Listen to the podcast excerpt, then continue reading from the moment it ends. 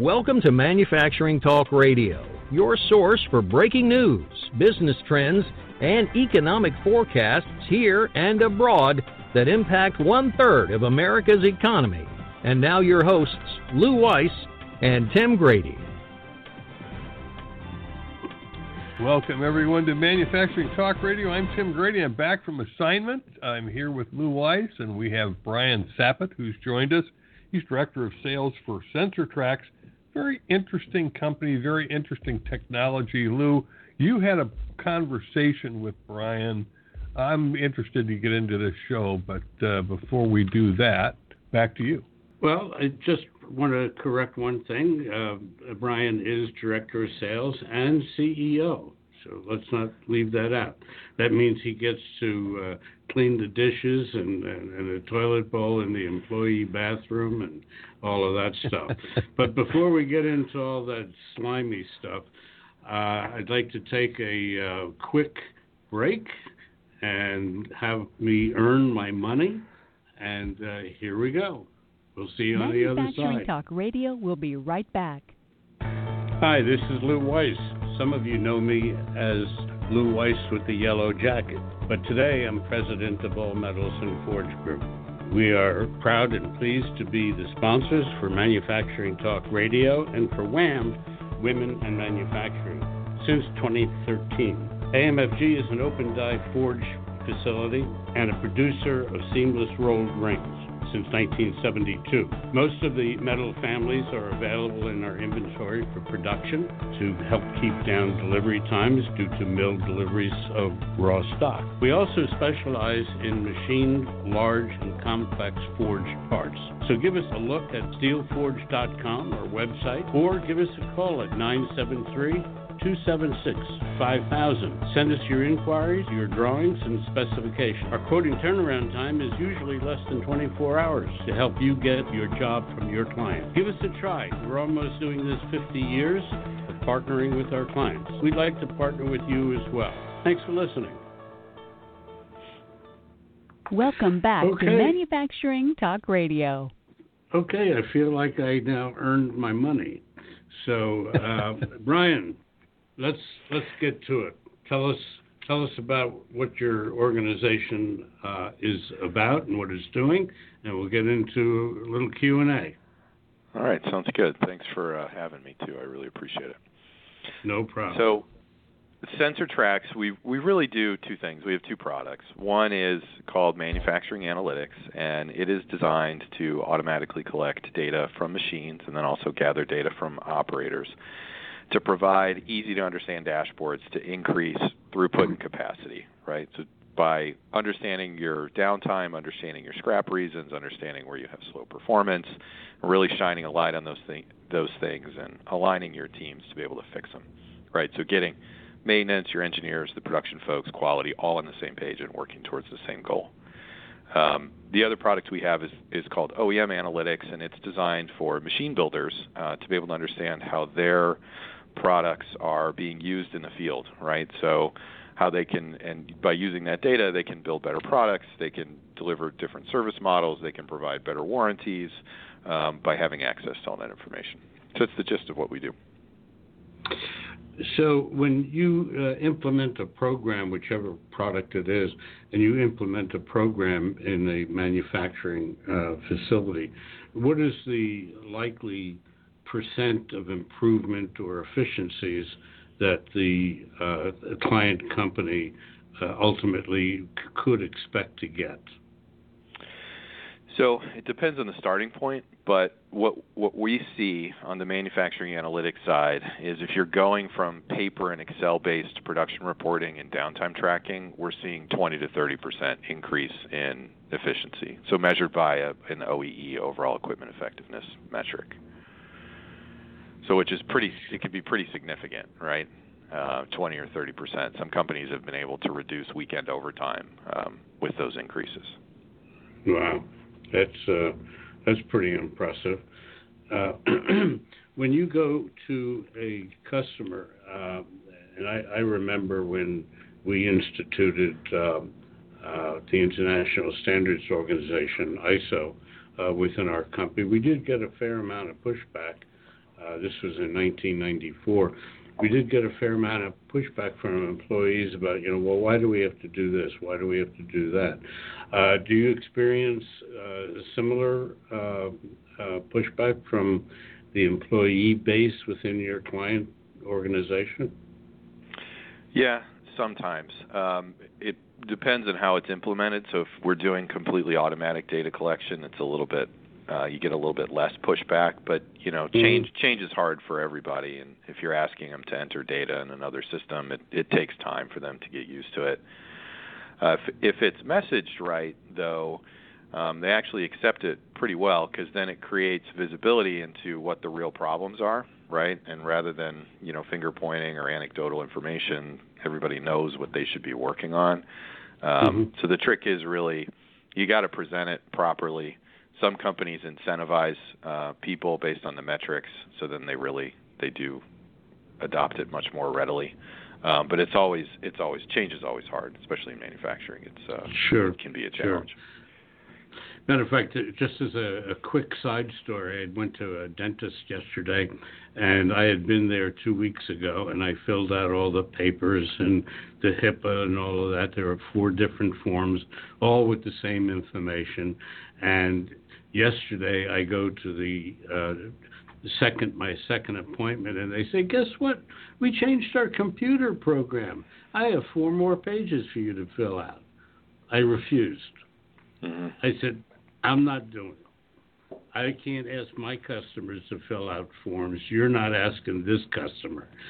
So there seems to be a way that we should have universal information flow of some sort. But that's your department, not mine.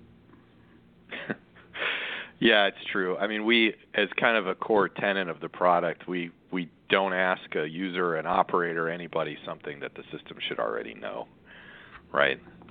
Right. If you should, that should be a banner headline.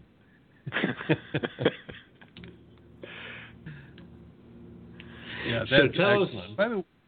By the way, Brian, I understand that in the OEE world, something, by the way, I had not heard of. I've heard of a lot of acronyms, but that was a new one to me, that there's a certain amount of, I'll use a kind word, massaging that goes on to try to get to 100% OEE. What's really going on? Yeah, there is. And actually, I could talk about this forever, because I have very strong opinions about OEE and how it should be used. But you can really, really manipulate that calculation based on how you treat downtime. So there's really 2 kinds of downtime in an OEE calculation, planned and unplanned.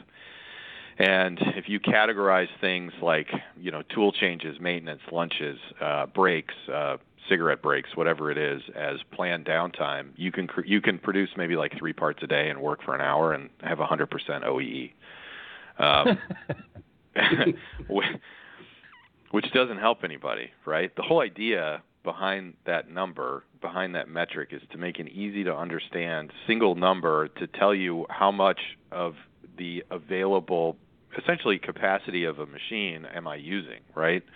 And is it running to the standards? And a lot of people will manipulate that because they think 100% is the goal, or this myth that world-class OEE is 85%, which for one company maybe it is, and for another company maybe they're losing money at 85%. I think the number is just a number. It's a starting point, and then once you're at the starting point, what's important is, are you trending up?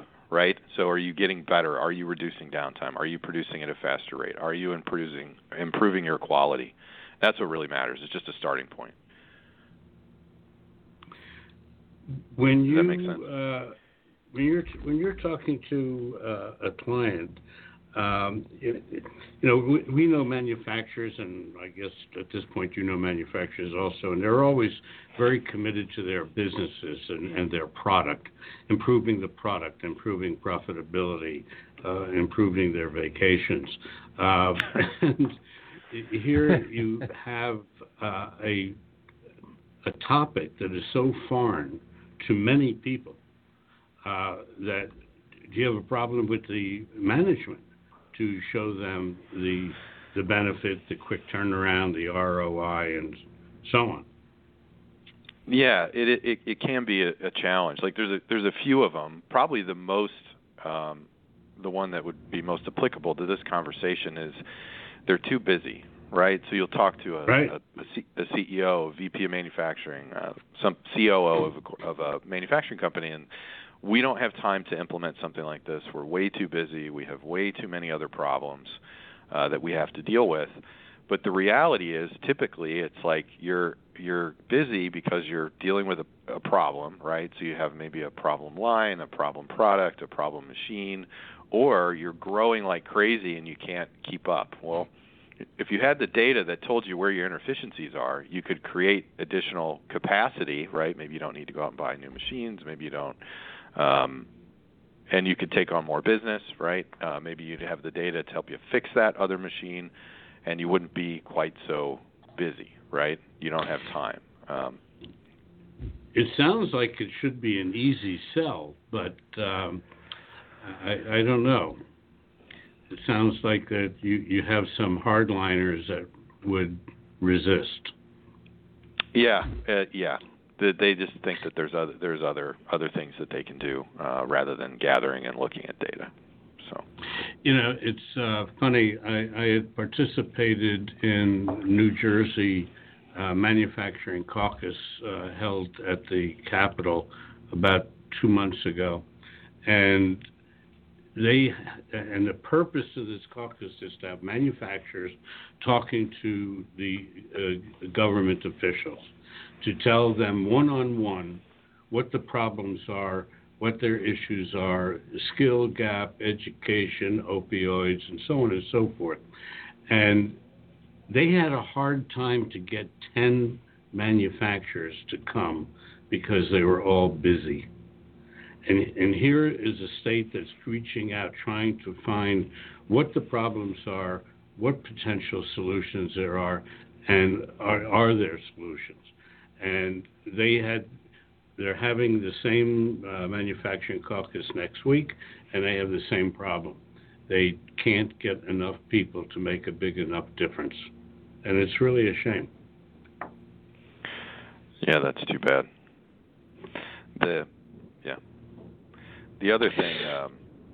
The other thing that we see that is interesting is that people don't know that these solutions exist, or if they know they do, they think they're really, really expensive, right? And they think they're going to be like an ERP implementation. I think we talked about that the other day. Yeah. It's going to take months, and it's going to turn our organization upside down. And that's not really the case. I mean, with us, typically we get somebody up in a couple weeks, and you're talking, $10,000, not $100,000. So, they're accessible and easy to implement and typically easy to pick up, and they can solve real problems for people. So. Well, I guess having successful projects might be a good way to sell new projects to some of your clients to show them how it worked and, get the appropriate type of testimonials to help sell the concept. But I'm going to let you answer that part when we get back from our next commercial. So we're going to see you on the other side in just about a minute. Manufacturing Talk Radio will be right back. How do you keep your business humming? Where do you go when you're looking for quality suppliers of new equipment, components, MRO supplies, repair services, or even raw materials? 30 years ago, you would have turned to the Thomas Register. Today, those big green books are better than ever at ThomasNet.com, industry's leading platform for product sourcing and supplier discovery. You can easily find that local machine shop, national distributor, OEM, or any supplier having the right quality certification, fast and free. You can even get to specific products, components, or downloadable 3D CAD drawings simply by entering specifications or part numbers. There's a reason ThomasNet.com has become the go-to supplier discovery tool for procurement professionals and engineers. There's simply no other resource like it, and it's all free. Go to ThomasNet.com today and see how top-notch supplier discovery doesn't have to put a dent into your bottom line. Welcome back to Manufacturing Talk Radio.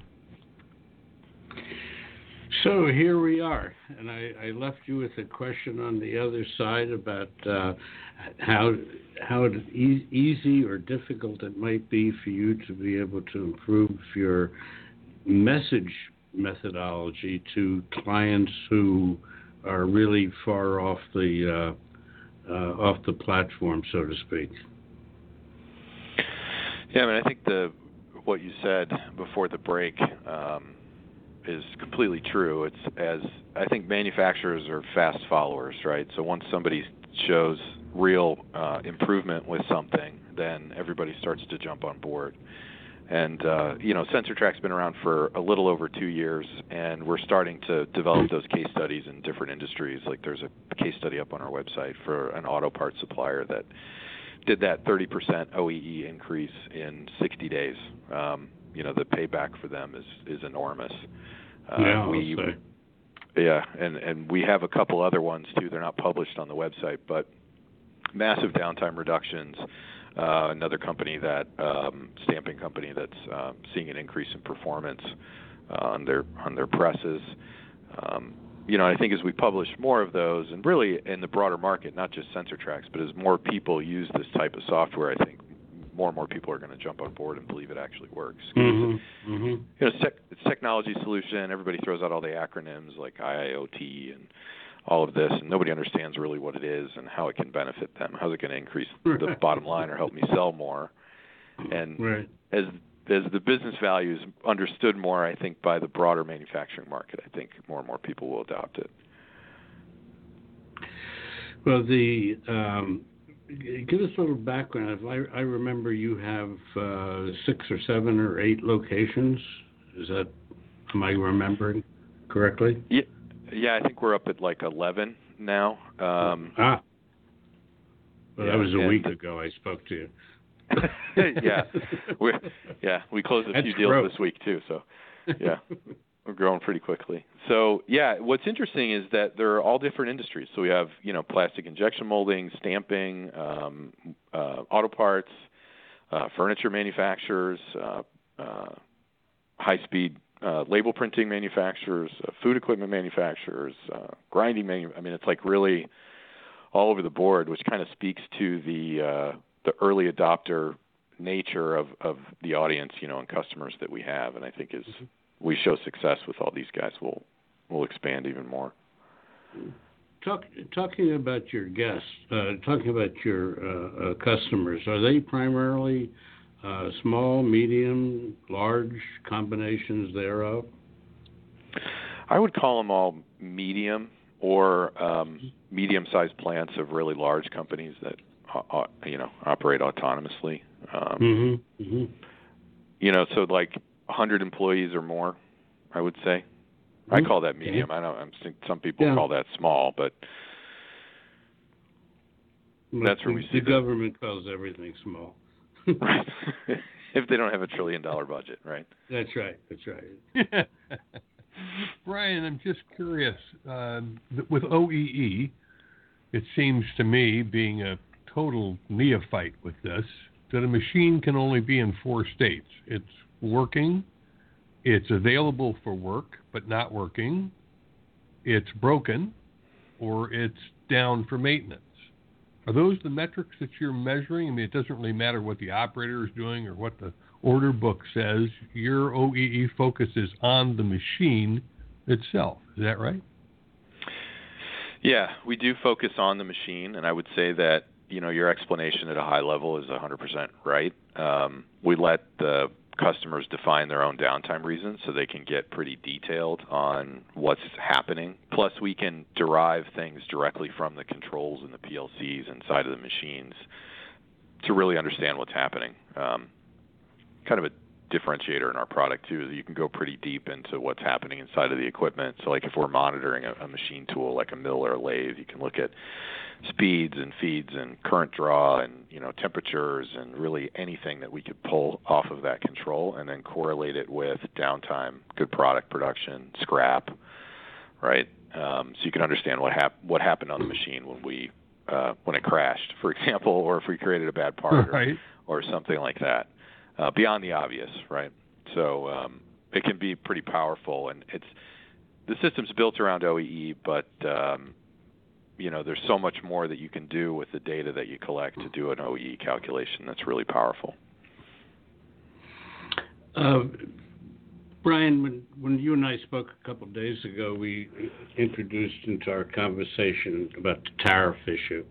How do you see the tariff dilemma that we're in, and how it would be affecting either your client and or your ability to do the thing that you do?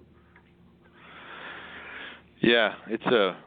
I hear different answers from different manufacturers depending on the industries they're in, but it seems like it's starting to worry everybody more and more.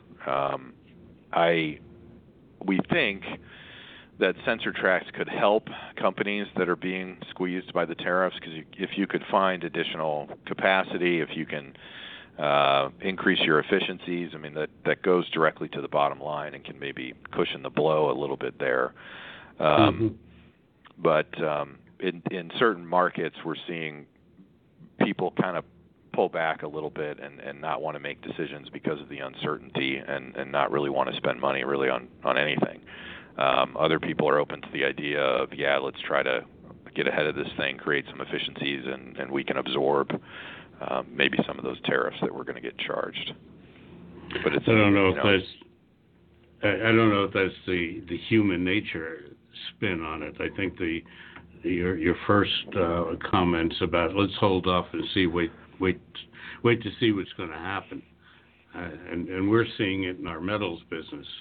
Everyone is holding off on metals because who knows what the U.S. steel companies are going to raise their prices to, right? Which they've already done. So it's a real dilemma. Yeah, I mean, we had a couple good deals going a month or two ago, and then they just said, nope, we're not doing anything. Like, it wasn't just us, right? So it was like a lot of other initiatives that they had. They just weren't doing it until they get some more certainty on what's going to happen. Yeah, manufacturing doesn't like uncertainty. No. So, Brian, is it your thought that it is specifically the tariffs that dissuaded them from moving forward? For two companies, yeah. I mean, that's what they told us. You know, you never know 100%, but sure. That's what they said. Yeah. You know, on the flip side of that, you know, if you look at the reasons why people don't do it, I mean, it's kind of like I said before, they're too busy to do it. So. Yeah, that's a tougher one if they're too busy to do it. Yet the ROI seems so attractive with this. I can't believe it's enormously expensive. Yeah, it's really not. We don't publish our pricing on the internet, but you can do 5 machines for it's a yearly subscription, but 5 machines in a plant for I think less than $9,000, and that for most people. Equates to eliminating like 12 minutes of downtime a shift. I mean, it's pretty minimal to get a good payback on implementing the product. That's a 300% return in that particular example. Well, being that we're talking about money now, we want to make sure we don't forget to have you give your email address so all those people who started looking at their ROI number can get in touch with you immediately, if not sooner. So give us your email address. It's Brian, B-R-Y. Oh, go ahead. And or your website address. Yeah, so SensorTracks is actually spelled a little strangely, so it's SensorTracks.com, or you can do sensor-tracks.com, which is a little bit easier. And my email address is Brian, B-R-Y-A-N, @sensortracks.com. Okay. Do you have any other comments, Brian, to help wrap up this segment for us? Anything important that you'd like to convey to our listeners? Yeah, I would say that, we talked a little bit about OEE, and I said I have some strong opinions on that. If anybody out there is doing an OEE project or thinking about it and they're debating on whether things should be planned or unplanned downtime, make it all unplanned. It'll show you all the inefficiencies that you have. It gives you the ability to see how breaks and lunches and different things are affecting your potential capacity. And it can be pretty eye-opening when you look at that. And I think there's a lot of capacity hidden inside of manufacturing plants that people don't really realize is there, that those types of projects, whether it's with SensorTracks or even if you're doing it with paper and Excel, you can really expose and take advantage of. Seems like a plan. We're going to take a quick break for a moment, and then we're going to tell you about next week's show. And Brian, thanks for being on our show today. We'll keep us posted. You're a growing concern, and we'd like to stay on top of how the industry in itself is growing, and if people are buying in over the long haul and short haul. So we're going to take a quick commercial break. Manufacturing Talk Radio will be right back. Excellence. It's what separates good companies from average ones. This year's theme for the AME International Conference in San Diego is Create Waves of Excellence. Gain insights from keynote speakers including innovation expert Jeremy Gucci, former NFL quarterback Joe Theismann, lean author and researcher Mike Rother, and leadership pro Liz Weisman. Witness operational excellence in person at plant tours from San Diego's diverse, innovative manufacturing community. Don't miss the opportunity to accelerate your journey toward excellence this fall in San Diego. Visit ame.org/San Diego for more information and to register. We look forward to seeing you in San Diego. Welcome back to Manufacturing Talk Radio. Okay, we're back. So what's up, Tim? We have a show next week, and we've got our global show, the economics of what's going on around the world, with Norbert Orr. And as a matter of fact, there's a teaser to that show. I think people really need to tune in to the global show. This particular one also. MMO, our Metals and Manufacturing Outlook e-zine that's going to go out. There's a lot of talk about tariffs, not just in the United States, but in all of the economic zones around the world. The Eurozone, Britain, the UK, China, the Asia region, India. Everyone is beginning to feel the ripple effect of this, and none of it's good, Lou. None of it. Not one of the five tariff programs that have been implemented in the past ever worked, starting with the Great Recession in 1929. Thank you, President Hoover. Yeah, so, they all failed. Yeah, and this one is going to be no exception, and it's just a question of how hard are we all going to fall. Yes, unfortunately, because of oddly, the tariff issue and the steel companies raising their rates on steel and aluminum. And as you correctly pointed out, Lou, aluminum went up 15%, not 10, because there was already 5 on it. Okay. And the steel companies are looking to raise their rates, their prices even more. The downstream effect is everything that uses metal, sheet metal, whatever it may be, prices are going up. And now they're starting to talk about the R word, recession. And as you and I know, when the mainstream media gets their teeth into that, they cause manufacturers to get nervous. They cause buyers to get nervous. People start holding on to their pocketbook and their order books, and the media leads us into a recession. That's true. They talk us right into it. So I'm looking for a new place to move. Maybe one of the islands in the South Pacific, and I'm seriously thinking about it. There is no winter there, but I'll deal with it. So yeah, you can be in a grass skirt, the grass hut, and just hang out on the beach. I don't know if a grass skirt's going to do me much good. But maybe no skirt. How's that? So here we go. Next week we have, the global show. We have it on next Tuesday at 1 o'clock, Manufacturing Talk Radio, mfgtalkradio.com. And on Wednesday we have our new show, WAM, which is Women and Manufacturing. Accomplished women, interviewing accomplished women. Great stuff. Great women on the scene today. They're making out like crazy in the election primaries, and I think there's a total of 585 women that are running for office in this country. You know, local, state, national. I hope they're all going to win. That'll shake things up. They're smarter than us. They're more sensitive than us. They're more honest than us. So I'm waiting for the day. So with that note, Tim, it's been a pleasure. It has been a pleasure. We certainly enjoy everyone who listens to Manufacturing Talk Radio. We've got a bunch of great shows. Don't forget about our sister show called WAM, Women in Manufacturing. That's at womenandmfg.com. We've got a whole body of shows there.